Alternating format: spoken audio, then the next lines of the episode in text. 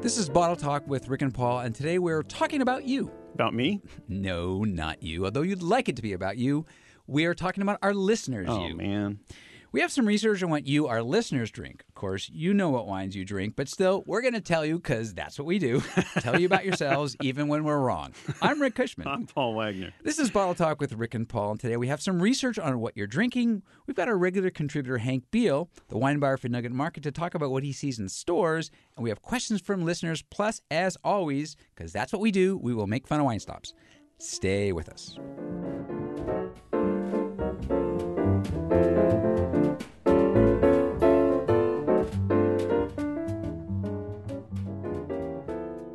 You're listening to Bottle Talk with Rick and Paul, and today we're going to tell you about what you know, which is what wines you drink and what you buy, because we're journalists, we're media people, something like that. That's what they do is tell you things you already know, and then we're usually wrong. Actually, though, this is uh, uh, it's a recent report from researchers at Sonoma State University. Right. Uh, some of- one, a couple of well, at least Liz is a friend of both of ours. Right. Well, actually, Liz Thach and uh, Janeen Olsen were both people who co authored the uh, book we wrote on wine marketing. Um, There you go. So- and if you read that book, you will discover certain chapters are really just kind of shot from the hip. Sounds like doesn't know what he's talking about. That those, be yours. Those were the ones I wrote. And then the ones that are carefully researched with footnotes and all the academic stuff, those are the ones that Liz and Janeen wrote. All right. Well, and Tom Atkin is also part of Yep. that group. Yep. And they did a national survey.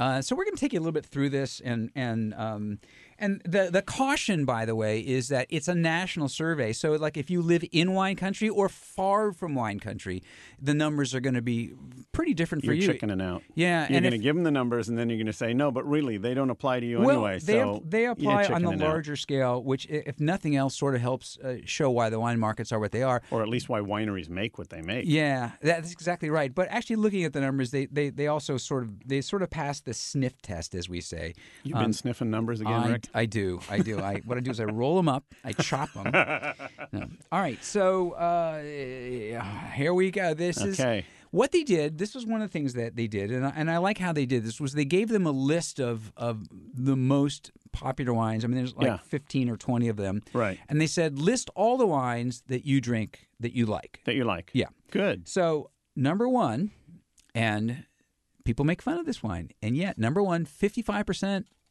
all uh, clicked Merlot. Of course they did, because Merlot tastes good. Yep, 52 percent Chardonnay. So there you go. The Wait, two wines. and I'm going every- to tell you what number three is. It's Cabernet. Of course. Because it's been that way for the last 15 years. Absolutely, and that and so They did research on this. They huh? did, yes, and they probably got paid for it too. Yep. They, I don't want to make fun of them; they are friends, but nonetheless, uh, yes. Um, although it, it is it is sort of a confirmation of what we know, and and here's the thing: is the um, the cool kids are making fun of Merlot, although less so now, and they're making Well, fun of Well, remember the film Sideways, where it was clear that anybody who drank Merlot was simply not hip. But you know what? That that film did not have the overwhelming impact that people claimed it yeah, did. there were things going on. Merlot has always been popular. It will always be popular because it's a good wine. Yeah, and there, if there was a a, a a trending drop in Merlot sales for a couple of reasons, not, not the least of which it, it was such a big b- seller at first. Right. things are always going to come off, Yeah. and, and also when, you know it, because what was going on at the time was there were a lot of sort of dumbed down Merlot not at the time, but early on, sort of dumbed down Merlots just to get people Whatever's to drink red wine. gets planted everywhere. Yeah. everybody makes it. Even the guys who don't know how to plant it, grow it, or make it. And then a bunch of la- lousy wine shows up on the market, and people say, "Boy, that varietal isn't good." You know what? It's great. There's very good Merlot on the market right now. You know what that's happening to is Syrah. Talk to to buyers at, at stores, and they'll tell you, "Oh, I can't sell Syrah," and yet there's fabulous Syrah out there to drink. You've you've heard the joke, right? What's the difference between Syrah and an elephant? I don't know. eventually you can move an elephant. Uh, but yeah, it, it is. It, there are and and Syrah is starting to come around. Actually, uh, you It's know, good wine. over over the uh, the the holidays. The end of December, I was out wine tasting with friends. A few places up uh, Yep. up in the foothills, down in Monterey. You know, right, and where they make some good Syrahs. good Syrahs, and they were all saying, and my the friends that I was out with, various groups of friends, were, were really liking it. Yep. So I think, uh, Yep. hopefully, because I do like Syrah, I'm hoping that it, it gets it. So here's a couple. Of, so the next the next bunch, Okay. Pinot Grigio, again, no surprise, one of the very Right. popular wines by the glass in restaurants. white Zin, Of course, everybody. Of eh, course, why right. not? right, and and and Pinot Noir. Yep. Right. So, and then after that is Zinfandel. Again, not a surprise. These are wines that, but but that Yeah. white Zin is so up the ladder is something that is worth noting because there's a whole lot of folks that are just landed there uh, and they're happy there. And they're happy there, and and there are a whole bunch of folks who will tell you that they will never drink white Zinfandel unless they're asked in a secret poll by market researchers when they check the box and say, "Well, if I really am truthful, yeah, I do drink white Zin from time to time." And you know what, Rick? I drink white Zin from time to time. You know, one of uh, one of my uh, f- favorite wineries in Amador County, and I'm not going to give it away, um, although they will tell you if you walk in the taste room. Their rosé is white Zin. Right. It's just a it's the rosé of Zin. That's right. It's classically a white Zin. It tastes like a white Zin. It is wildly popular. Wildly popular. Yeah. Tastes good. People love it. Yeah. So what do they have on that list that we what are what are what about the new stuff? Does Well- Malbec or Moscato well, or down at the bottom, show so, up on so- all of those things? Yeah, so now we're talking that was three, six, nine. I should have numbered these things. So at, at 10, Yeah. 11, 12, I think we've got uh, Sauvignon Blanc was 20%. So it was- that was Riesling after Zin and then Sauvignon Blanc. Um, and then at 20% was Malbec. Yep. Uh, and 17% was Muscat Moscato, which probably has sort of leveled out. And Yeah, then uh, 14 I'm not sure it has, but I will tell you that if you'd done this survey five years ago, Riesling Oh. wouldn't have been anywhere near And there. mus- nobody would have heard of Muscat. And Malbec was that brand new grape from Argentina that people have heard about but maybe not tasted, and now they're right there in the top ten, top fifteen. Yeah, and you know, uh, I hear this from my restaurant folks. You know, among the other things that I do in my life uh, to try to scratch out a, a feeble earning living, there is uh, I, I work with some restaurants on on uh, their marketing and, and a lot with their wine work. Yeah. and um, and they all say that by the glass, Malbec is a huge seller. Because what happens, people hear about a wine, it's new, they want to try it, not wild about buying a whole bottle. Restaurant's the perfect place. You you order a glass, and if the restaurant buyer's done a good job and it's a good glass of Malbec, then you got a new fan. And to me, what's fun about this is remember in previous shows we've made fun of ABC, anything but Chardonnay and Cabernet. Well, number one's Merlot, number four is Pinot Grigio, White Zin, Pinot Noir. They're all up there, Right. and and really, I mean, all of those are top wines, all of them uh, competing for um, a huge percent of the market share, and it just means that. Not only should we encourage people to, I'm going to get on a soapbox here. Not only should we encourage people to drink all, but uh, try a bunch of other stuff too. There's stunning wines out there from all kinds of different. Viognier isn't here; it'll be here in five years. Yeah, You're going to start hearing about Viognier next All- on this list. All I would say was don't stand on a soapbox while you drink, because after a while you're going to get wobbly. Um, so they also did prices, um, and and uh, this one's a little. It's again not unexpected, um, but it's these numbers are up from a survey I saw during the Great Recession, only Right. maybe three years ago. Right. Um, and it was for people who buying buying wine in stores, uh, supermarkets, wine shops, wherever. Mm-hmm, Right. Um, the the the the number one at thirty five percent was ten to fifteen dollars. Yep, that's the sweet spot these Yeah, days. and it, but it, but not so long ago it, w- it was the number two, which was eight, eight to ten, or Right. even five to eight. Yeah. and Yeah, and yeah. Uh, Yeah. so number one was 10 to 15, 35 percent. Yep. Um, this then this was what do you buy most? This was not check the box. This Right. was just what do you buy most. Yep. Number two, 22 percent was eight to ten. Uh, 15 to 20 was 16 percent, and that's way up from the recession, but back to That's where right. it was pre-recession levels. That's right. And then it was almost split. You know, going grading down and up. Right. Um, well, the good news is at ten to fifteen dollars a bottle, you can actually get some pretty decent wines, And- Absolutely. and, wines from almost all over the world. So you can get good California wine, you can get good wine from Washington. Um, you know, the, again, wines from different states, Italy, Portugal, wines from all over the world. Great fun. What a great time to be a wine consumer. absolutely. Let's go. Let's go buy some wine right All now. Yeah. Well, okay. We'll um, We'll uh, be back. Talk to you next week. Uh, all right. No, we've got more. We got more information here. So Hank- tell Hank to bring some wine right. with him. Absolutely.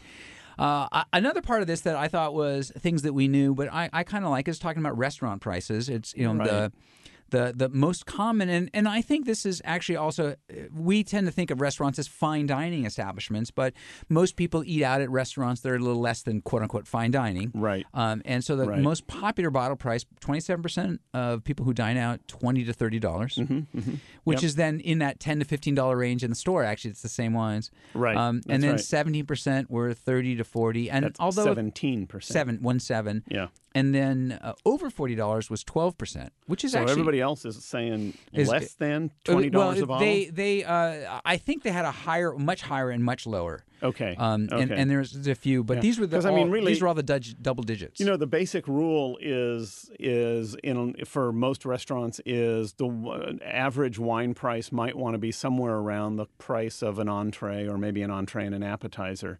So when you and I go out to dinner, you have a um, appetizer and an entree. I have an appetizer and entree, and maybe. You know that's thirty percent of the cost. Mine's thirty percent of the cost, and then there's another thirty percent. That's the that's the b- bottle of wine. so if I get an expensive appetizer, I can get a better wine. Well, or you know that, but the idea is, yeah, that you the when You are going to a more expensive restaurant, you expect to pay more for the wine. And what this tells me is a lot of people who filled out this survey are eaten in places where the entrees are 15 20 25 dollars per person Yeah, yeah, yeah, and it's it- yeah, and it's it's it's all that sorts of thing. It's the it's the the uh, there's a, a Japanese restaurant you and I have gone to uh, on occasion here in Sacramento that uh, relatively inexpensive wines and a bottle of wine there would be twenty bucks. Right. You know, and that's that's food's really good, but that's Yep. the casual place. You know, and that there's a lot of that going on out there too, and and that is when we talk about rest. And this is also this sort of goes to the wine business in general is that we we tend to think of the wine business as the really high end fine stuff, but the vast majority, as this study shows, they're drinking down near the bottom in the middle because they just like wine. what And they call in baseball the middle of the order Yep, you yeah, know? That's a absolutely. four five and six hitters and it's 10 to 15 dollars a bottle yeah, there was uh, a couple other things in this that I liked. One of them was talking about restaurants. There's 21 percent of people who go to restaurants only buy wine by the glass. And of those, nearly two thirds bought in the five to ten dollar range, which is about what you would expect. Yeah. Um, well, I have to say, I buy wines by the glass all the time. Not only by the glass, because of course, if you go out in a larger group, it makes more sense to start buying bottles. Right. But you and I have had this conversation of, a few times about when you go out with your wife. I buy a bottle, and, and then she gets her own glass.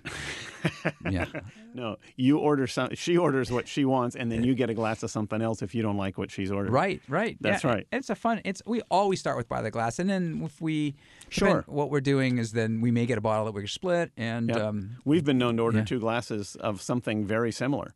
And just mix and match and see which one we like best. And of course, if my wife prefers one over the other, that's the glass she gets. yeah.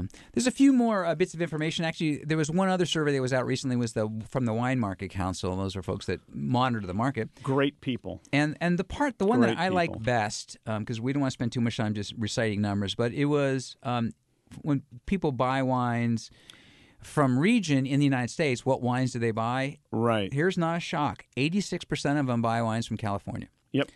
thirty-four percent from Washington. 29 from Oregon and then 20% from New York and Good. I suspect that is mostly East Coasters. Sure. And in you, in New York it's actually difficult it's more difficult to find wines from California. Yeah. Because it's sort of Yeah, one it's farther little bit more. away. Yeah. Second it's kind of uncool if you're a hip New York Well, restaurant. frankly, outside of Oregon, it's harder to find Oregon wines because so many Oregon wines are consumed within the state. People in Oregon love that wine, and wines taste good, and they drink them all. Yeah, that's uh, So, that, fair that- enough. That is true. This is Bottle Talk with Rick and Paul. Next up, we'll take some questions.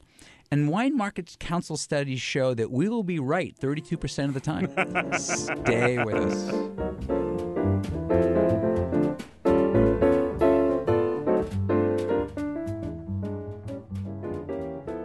You're listening to Bottle Talk with Rick and Paul, and it's time to open our mailbag and take some questions from listeners. Oh, if good. You'd like, if you'd like to ask a question, we, get, we will try to give it an answer and go to rickandpaulwine.com, all one word, Rick and Paul Wine. And by the way, look for us on iTunes. We are a podcast on iTunes, and you, you can subscribe for free, for free, with just a click. If you're new to us, by the way, uh, you might wonder what qualifies us to be answering questions, and frankly, uh, we have no idea. What we have a podcast, isn't that qualification yes. enough? Yes, that is it. That's right. We are we are two guys in the business. Uh, Paul's uh, runs a marketing company. He also teaches all over the place. He uh, has a book on marketing. I do. I have a book on wine marketing, and in fact, not only written with Liz Thach and Janeen Olsen, but f- quotes figures right out of the Wine Market Council. So this is my this is right in so my so strike we're, zone. we here. are do, we're doing PR for him. That's right. Thank you very much. Yeah. And of course, Rick has written a book on wine that has uh, none of these facts and figures in it, I don't bother with those. um, but also a regular regular um, host on Insight here on Capital Cap Public Radio and knows all sorts of things about wine. Yeah, well, That's what I've heard. That's so- what he tells me all the time. Anyway, So we pretend. so That's let's go right. right to our question. what do you got? Our first comes uh, from Marty Tatterson in Roseville. Mm-hmm, She says, We just pour our wine and drink it. I always feel kind of bad. Someone told us we're supposed to let wine air for an hour. We don't really want to wait an hour. Is that right? Good for her, huh? yeah. Or him? I guess. Marty. I guess Eh, Marty, is Marty's a lovely woman, by the way. A friend of our uh, engineer, uh, Mappasini. Okay. Yeah, yeah, yeah. Okay. And, uh, and um, great question. Be- Marty has a really good question there. Yeah. because it depends on the kind of wine and it depends on you and both of those things matter um, first of all you don't you don't let sparkling wine breathe because if you let sparkling wine breathe for an hour it's breathed its, It's- last gasp yes. and it's all it's all those all those tiny little bubbles that Don Ho got so excited about they're Yeah. gone uh, white wine gets warm so you don't want to let it breathe. So we're really only talking about red wine. And then it's really a question of personal taste. And I have always said the easiest and best way to let a wine breathe is to pour some in a glass and swirl it around. Yeah, yeah, that it really is, and and um and you know, there's probably one easy way to deal with it is is to not worry about it too much, but but to swirl it, and and if if you can, and frankly, I'm not very good at this, don't drink it particularly fast, and you'll notice how the wine might change on you, and Sure. then sometimes it won't. Yep. Um, but it, This is always a good this is a very good reason why you should buy three bottles. So you open the first one and you drink it over the course of an hour with dinner, and then the next one you know, okay, it was really best, but then you got two more bottles to drink, and you Oh, can see, I was going to say the reason why you need three bottles if you're drinking wine with me, so you could have some. So I could have some. Yeah, because I'm going to get the first two for sure. Um, Yep. So yeah, no, yes, no. Don't let it. Don't let it be an issue. Um, and and just if you, if the if you drink it and it feels like it's the we use the word tight, but just feel like it's, it's sort of there's not a lot of fruit and the wine is um, kind of a little more edgy if it's it. a little mean spirited, then sometimes air will help it. But whatever the case, don't feel bad, Marty. The other the other solution, of course, is that if a wine is tight and tannic, is to eat something that's salty and um, has some fat in it, like a potato chip, and you'll discover the wine tastes better almost immediately. yeah, you know, actually, salt, Chemistry is your friend. salt well salt in particular Yep. you know if you could if you want to it, when I, I do these classes with food and wine classes and um, you know if they don't like it you know I walk around with a little salt shaker try it again Yeah, yeah, and, yeah, and yeah. it's it is you know it's the it's uh, and it's on the by the way the salt goes on the food not the wine please Oh, I thought you were supposed to put it right on your tongue. well, that actually could probably work, but um, yeah, because you know what happens actually with the salt is salt and the, and there's the acidity in the wine and and the acid in wine and the salt in um, in In salt. in salt. uh, very very solid He- point. don't try this at home, folks. Yes. He's a professional. The, they they they blend, and your brain actually translates those into in, together into these very nice pleasure responses. Yep. So um, that's Yep. always, and that's why we're doing this anyway. So that uh, Yep. Whatever you do, Marty, don't feel bad. yeah, Just have the enjoy the And, wine. really. let it breathe in your glass. And if you want the wine, just drink the darn stuff. That's what I'm right. saying. All right. Well, this one is from Riley Lane in Elk Grove. What's the deal with old vines? oh yeah, no, there's a term we haven't talked about. yeah, yet. we, we need to go into depth in this another time. But but here's the deal, which is that nobody knows. Cause, there is no legal definition of old vines. right, right. Now, there is no I'm sure, age. I am sure that Riley has seen some wines that say old vine on them. And there are a few appellations around the world who have said, well, in our place it's 35 or it's 45 or something. But there is no technical definition in the U.S. There's no there's not even a generally agreed upon No. definition. Some people would tell you 30, some people will tell you 50, you know. It's, And then you talk to people who are making wines that are from vineyards that are 100 years old, and they say, well, if 35 years old is an old vine, what do I have? Right, right. So, having said that, the idea behind it is a little simpler, which is that the what, in theory these older vines, the flavors change some. They're not going to be as robust a vine. Kind of like people. They produce a little bit less fruit, but it's more intensely flavored. yes, right. Well, I was going to say the that they p- perform a lot like you and I, which is feebly, but uh, and and and But so with great flavor. Right, so that if the it, you know it can't it just can't throw tons of fruit out there, so the fruits right. tend to have more intense uh, flavor. And So that that's where everybody is reaching for with the But old I will also tell you that I know wineries that have won international awards with wines that were harvested from vines that were only four or five years old.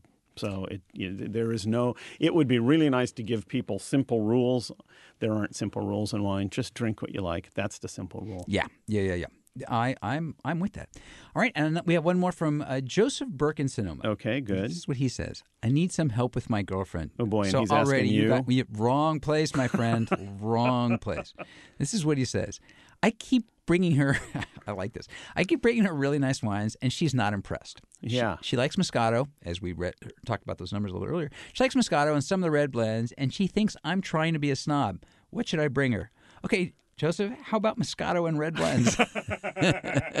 That's too easy, Rick. yeah. So first of all, if that's what she likes, go ahead and bring it. I hear his pain yes. because I'm sure she says the same thing about movies. I'm sure she says, you know, what do I do about my boyfriend? I would love to take Joseph to a movie that doesn't have a gunfight or a car chase. The. Romos, as they call them. but he just doesn't seem to be able to get past his love affair with car chases and gun battles. Hmm. And you know what? Sometimes it's just the way people are with different tastes. I have a couple of suggestions, though. She likes Moscato. Moscato is an aromatic wine. It's a white wine. It's a fruity wine. You could go into a wine shop and ask for some more expensive versions of white, fruity white wines. And I'm thinking particularly, for example, of some of the better German Rieslings. Take her home one of those and see if she doesn't say, wow, this is a lot like Riesling, but it might even taste better. And if you've done that, then you've identified that that's what she likes. But if she likes Moscato, sweet, fruity, light white wine, and you're bringing her Chardonnay, which isn't as fruity and isn't sweet, I don't blame her for not liking it. She doesn't like that. and she likes the red blends. So those those can also be a little They bit can sweet also be sweet. and and and sort of big and light and fruity. And so- so, Absolutely. first of all, nothing wrong with that. Nothing wrong with Nothing. that. And you know, but so but if you want to start. I- I'm I'm rolling my eyes at myself because I, I don't really like saying this, but if you want to start moving her toward what we would consider finer wines, quote unquote, which is the more expensive, and why would you? Because these are more expensive. Nonetheless, if you want her to drink the same wines that you drink, there are some red blends out there that are just a little less sweet. Yeah, but see, I, no, see, I think you're taking it down the wrong path there. You just think, I- I just th- don't even bother what you're saying. What I'm saying is, I think what you're saying is what she likes will. This is a common philosophy in the world of wine. She likes sweet wines. When she grows up, she'll Yeah. learn to like dry Well, wines. You I- know I'm- what? I'm Maybe not- not. Maybe uh, she will just like sweet wines. Why not embrace that and say, okay, I'm going to buy her a great bottle of. Heck, bring her Chateau d'Yquem and see if she likes that. Oh, if she there's that likes that, you're home free. No. Now you know exactly what great wine you can bring her every every. Well, that not exactly what I'm saying. Uh, um, although it does sound that way. Yes, it does. Uh, That's why but- you're rolling your eyes at yourself. Well, it, well, I often do that. Um, it uh, the uh, it's not it's not it's not exactly right. What I'm saying is that it's nice, like with food. I, I- I'm going to give a very quick food thing that um, I used to not like bell peppers. Uh-huh. I used to really be opposed to bell peppers. Still don't On a like them on pizza. basis. Yes, well, it was right. I didn't like what they stood for.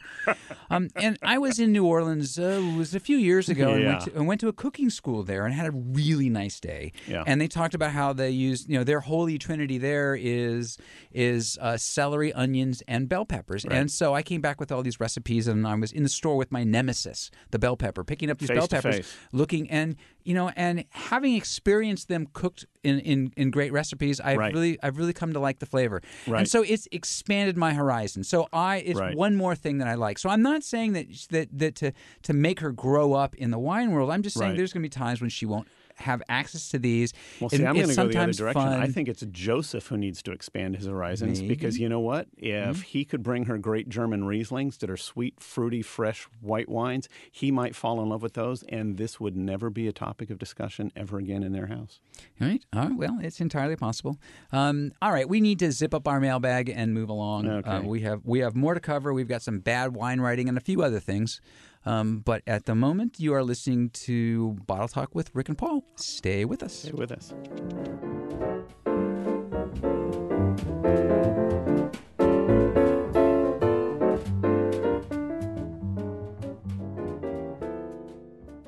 You're listening to Bottle Talk with Rick and Paul.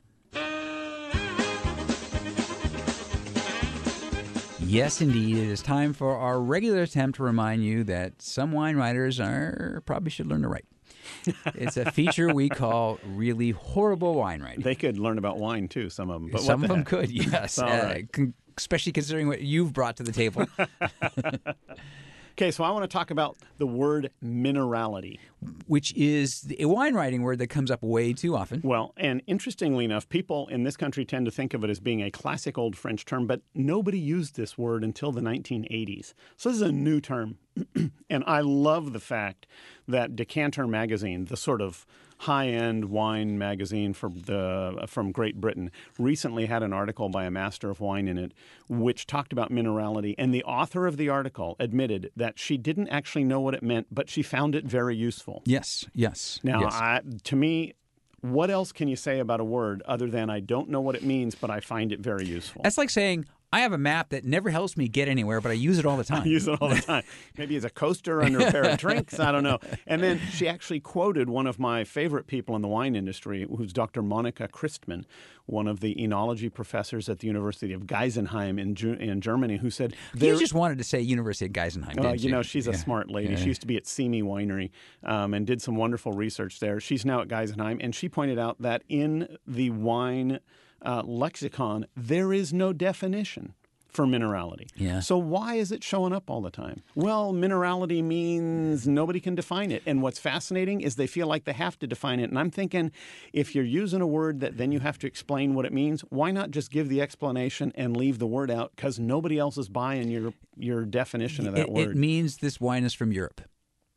Possibly, except you got people in California No, saying I, their I wines understand have it. minerality It, it too. tends to be the thing, you know. And, and and and I will admit to to having uttered that phrase more than once. Um, but but I, what you know, but I usually follow it up with there's a bitterness or it tastes a little bit metallic or you know. Right. By the way, none of those are Monika Christmann's definitions Right. of minerality. Well, and and frankly, they're no, no, they're my own. You know, like That's- that's but how it is. Everybody has their own right. So okay, so let's just continue to use it, and everybody can say it's like one of those blank tiles you get in Scrabble. You get to play that tile, and it can be any letter you want. Because the question is, what mineral?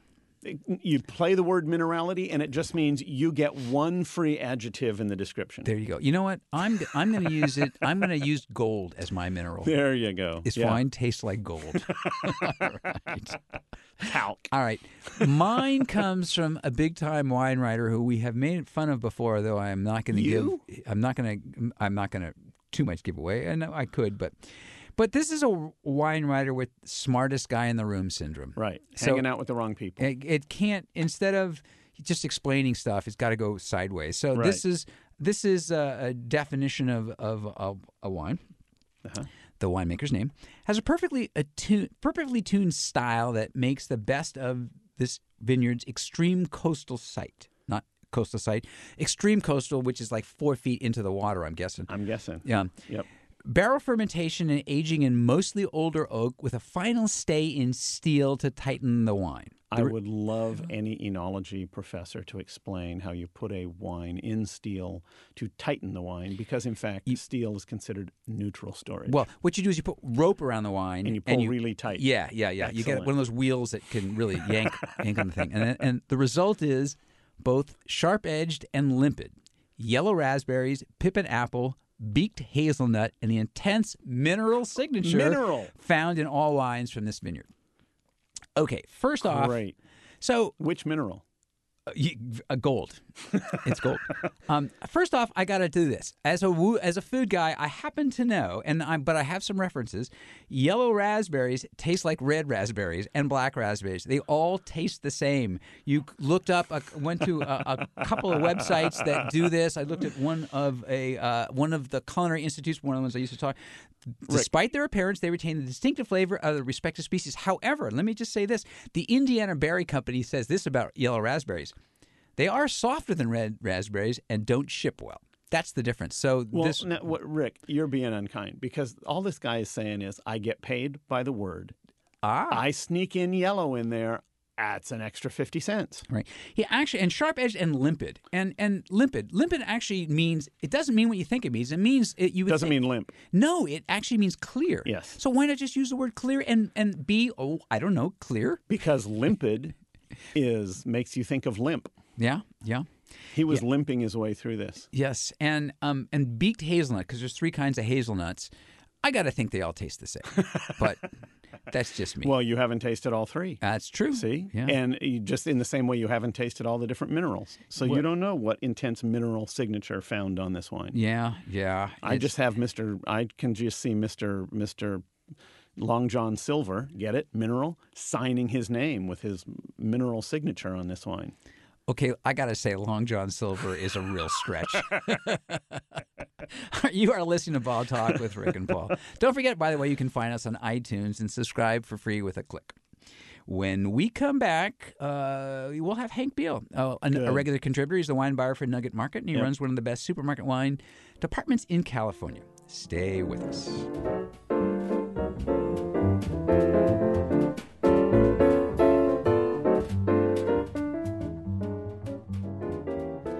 Listening to Bottle Talk with Rick and Paul, and we have one of our regular contributors back in the studio with us, Hank Beal. He's the corporate wine buyer for Nugget Market, a respected guy in the industry. Well, or he would be, but He keep- was. he keeps showing up on our show, and it's hurting his credibility. Uh, luckily, the Nugget itself is not suffering, but I think Hank is being shunned. So, thanks for coming in. I Hank. think it's good to be back.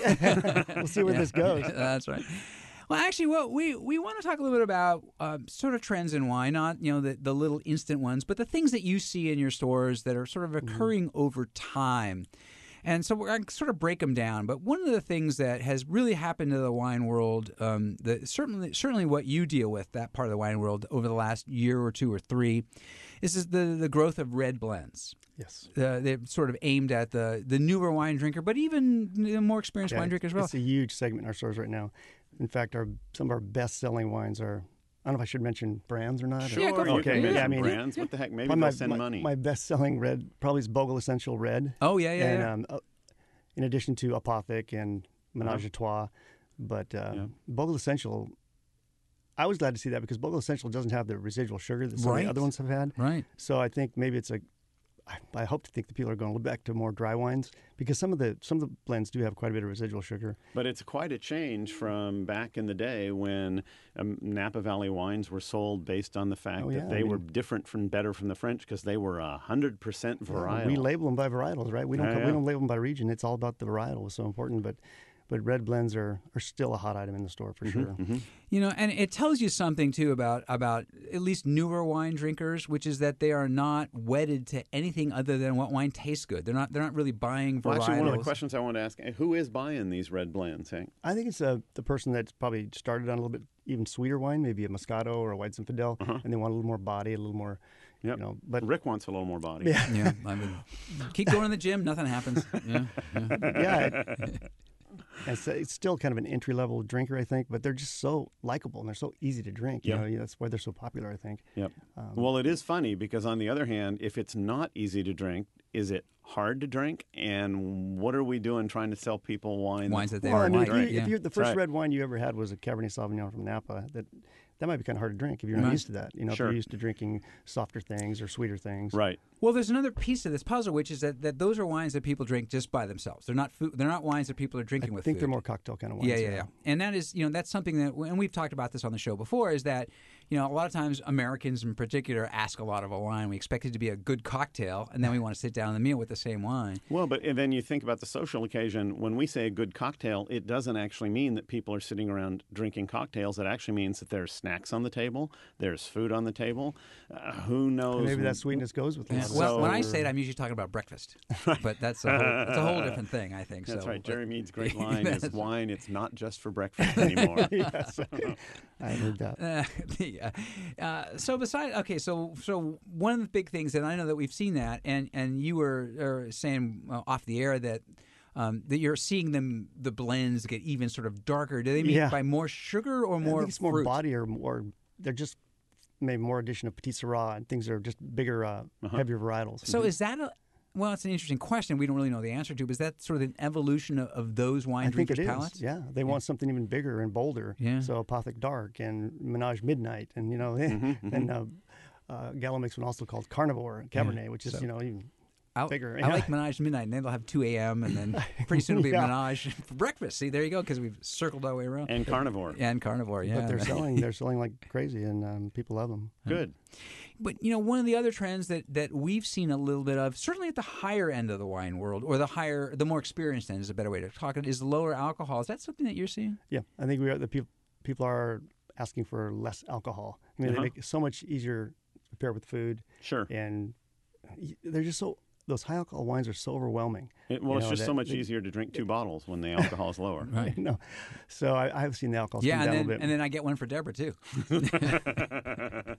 And I, I really like that because I, I look for wines with lower alcohol, you know, and I think they'll they tend to age longer too if the Right. alcohol is more in balance. Mhm, If you look at some of the old California cabs that aged so beautifully, they were 12.5% alcohol. They weren't Right. 14% alcohol or Right. 14 and a half.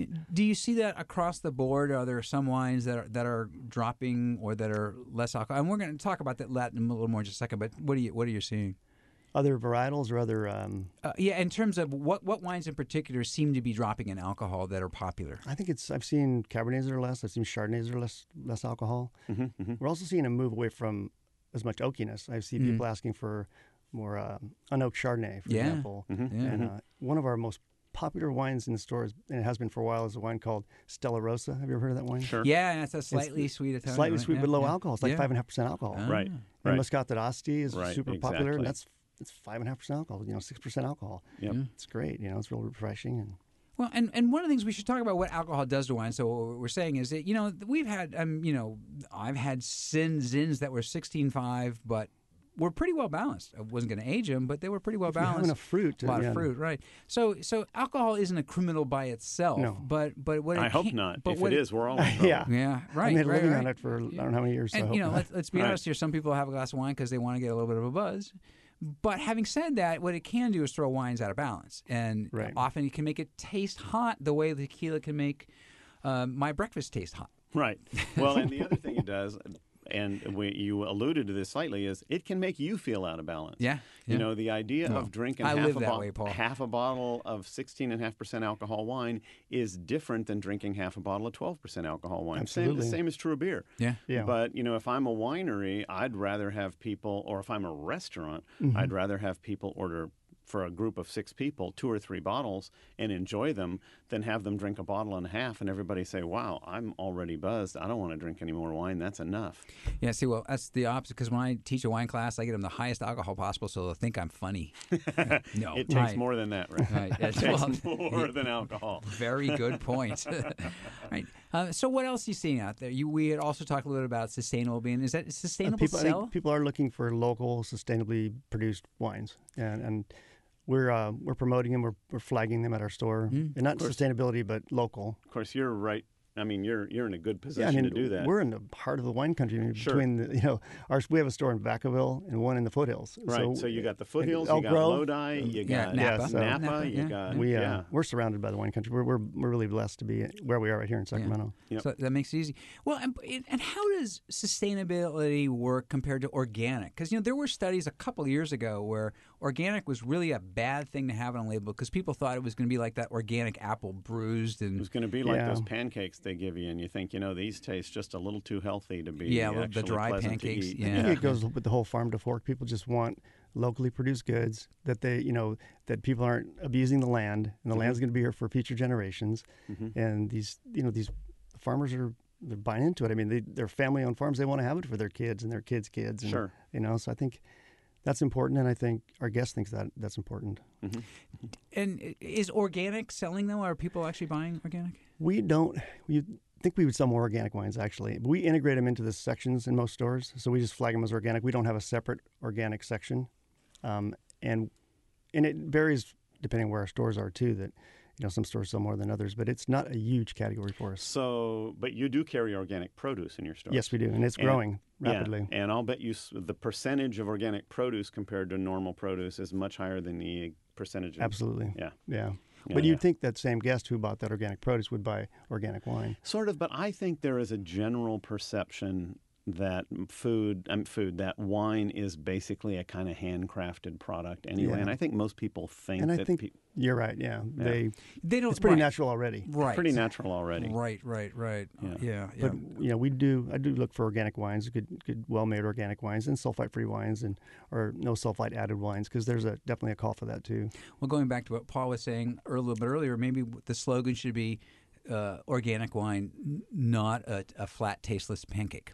I think that would that probably wouldn't help. Yeah, I would it? think that would go great. Yeah, that well, would be good. yeah. Or You're the marketing guy. the I'm just throwing perfect it out. the perfect drink with your flat tasteless. there, there you go. So, any other any other things that you see that sort of have been occurring, rolling over the years? I mean, as far as trends, Yeah, sustainability, local. Um, uh, red to white, white to red. Are there you know any any changes in that direction? Like more people drinking it's reds? funny. or We. I just thought about this. Was we were talking about red blends.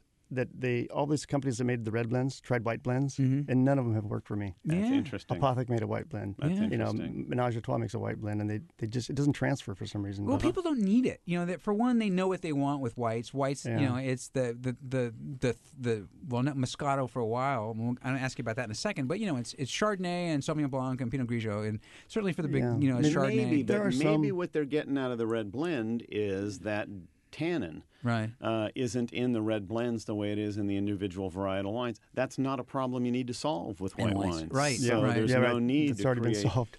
Right, and some really, you know, whether it's higher end or sophisticated Sure. whites. I mean, that, that could, for the beginner, they'll be pretty good for them as well. So Mhm. it's you know, that, yeah, I can, can see how that would work. Uh, you know, in, in terms of of uh, the reds that are selling, I mean, Cab was king. Cab was always king. Cab's It's- still king. still Still king is. as, far, as far as red reds go, Absolutely. uh, varietals, yeah. But you know, what's really grown is Pinot Noir, which Yeah. I love to see because it's my favorite varietal, my favorite red varietal. So, Yeah. Um, Yeah, but you'll drink. Are you like us? You'll drink anything. Oh, right? yeah. Okay. Oh yeah, No, I've seen yeah, them. I've seen them. yeah. You know, that's, uh, you know, and I will I will say that And he uh, gets it. He gets it wholesale. One of the reasons why I like Hank uh, for my, being my friend is that Hank makes that mistake that many people do, which is that as the night goes on, he keeps going for the better and better Oh, wine. nice. So, so Bad. my my trick is just to try and Just not get him started. Yeah, well, try not to get kicked out of his house until the end of the party, and then I, I can I get some That's a bad habit. yeah, I can get in trouble. We've been talking to one of our regular local contributors, that is Hank Beal, the wine buyer for Nugget Market, and a very good guy. We, when we come back, we will uh, have some food and wine pairings for you. You're listening to Bottle Talk with Rick and Paul. Stay with us.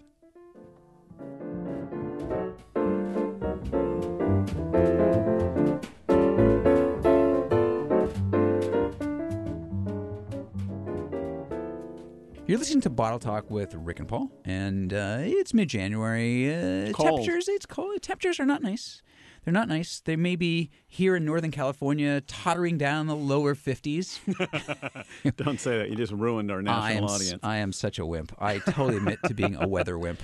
Um, but uh, even here, we need something warm and satisfying. So, so- and this is not an easy food pairing. A wine pairing is, Okay. and but one of my favorite kinds of soups uh, is split pea. Ah, yes. So what would you- what with would a little ham in it, maybe a little bacon in it. well, like not that, in my house in? because my wife does not eat ham. Uh, but well, if I am in a restaurant, absolutely. Absolutely, yeah. I'm going for a little ham in mine. Yeah, yeah, yeah. Well, it makes the pairing a little bit easier, actually. Well, it does. Um, uh, two options. One, very straightforward and simple, which is a nice Pinot Noir. Uh, got some nice warmth to it. Makes you think of the summertime a little bit.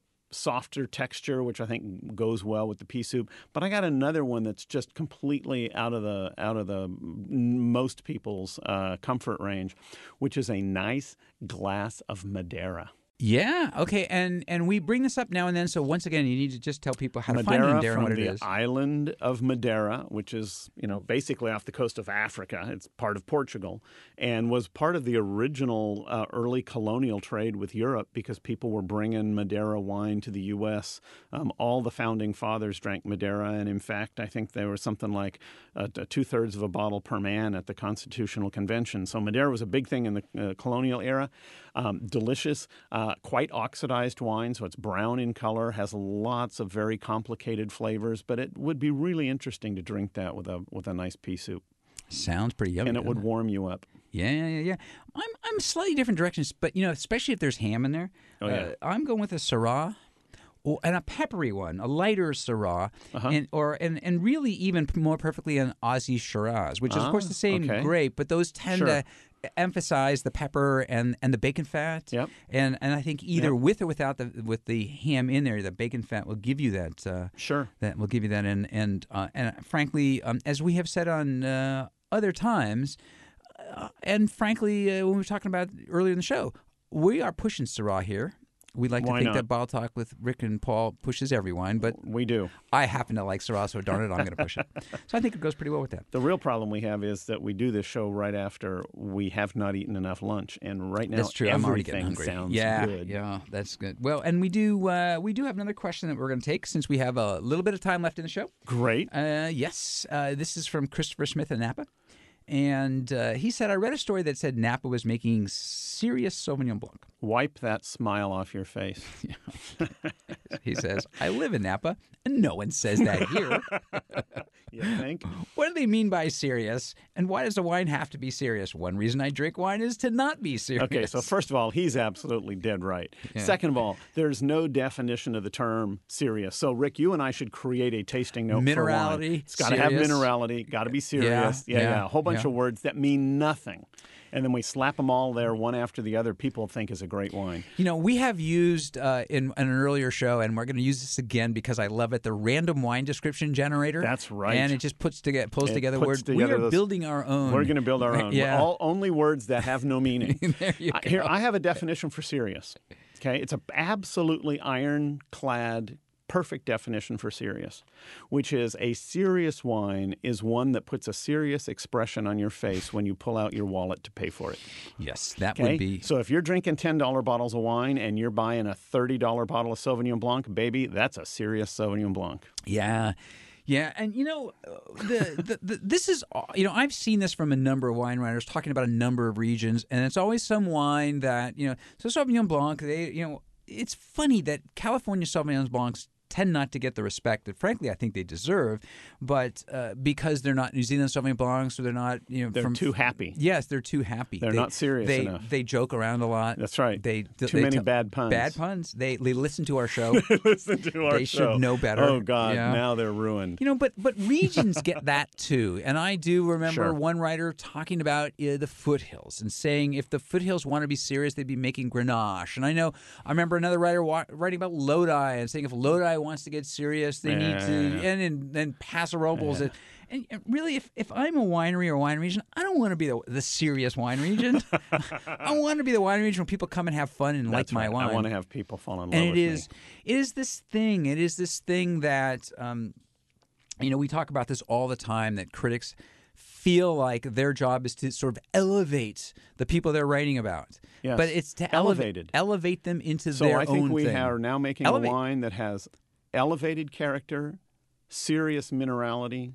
yeah I- we're on our way here. We- I can hardly wait. I- All we is- need is something to put in the bottle, and, we're, we and got you a know, marketing if plan. we ever found a wine that somebody would describe like this it would taste really awful it would just it, yeah, but it would It would put be- a it would put a serious expression. That's right. I would face say it would be about as awful it. as a wine that somebody let me make, and so we're we're not, we're not doing that. Um, that is it for another round of bottle talk with Rick and Paul. Our engineer is Matt Piscini. Thanks, Matt. Thanks, Matt. Thanks to thanks for letting your friend Marty ask us a question. Thanks to Capital Public Radio for the studio use. If you'd like to ask us a question that we will try to answer on the show, go to rickandpaulwine.com. That's all one word, Rick and Paul Wine. Look for us on iTunes. Easy to find. Subscribe for free. Heck, you don't have to listen again if you subscribe. Um, we, you will get counted. And if you learned anything today, we hope it's this that yellow raspberries taste just like the red and black ones And mineral ones. and mineral ones. I'm Rick Kushman. I'm Paul Wagner. And remember, the best wines you drink are with friends, or us. Especially us.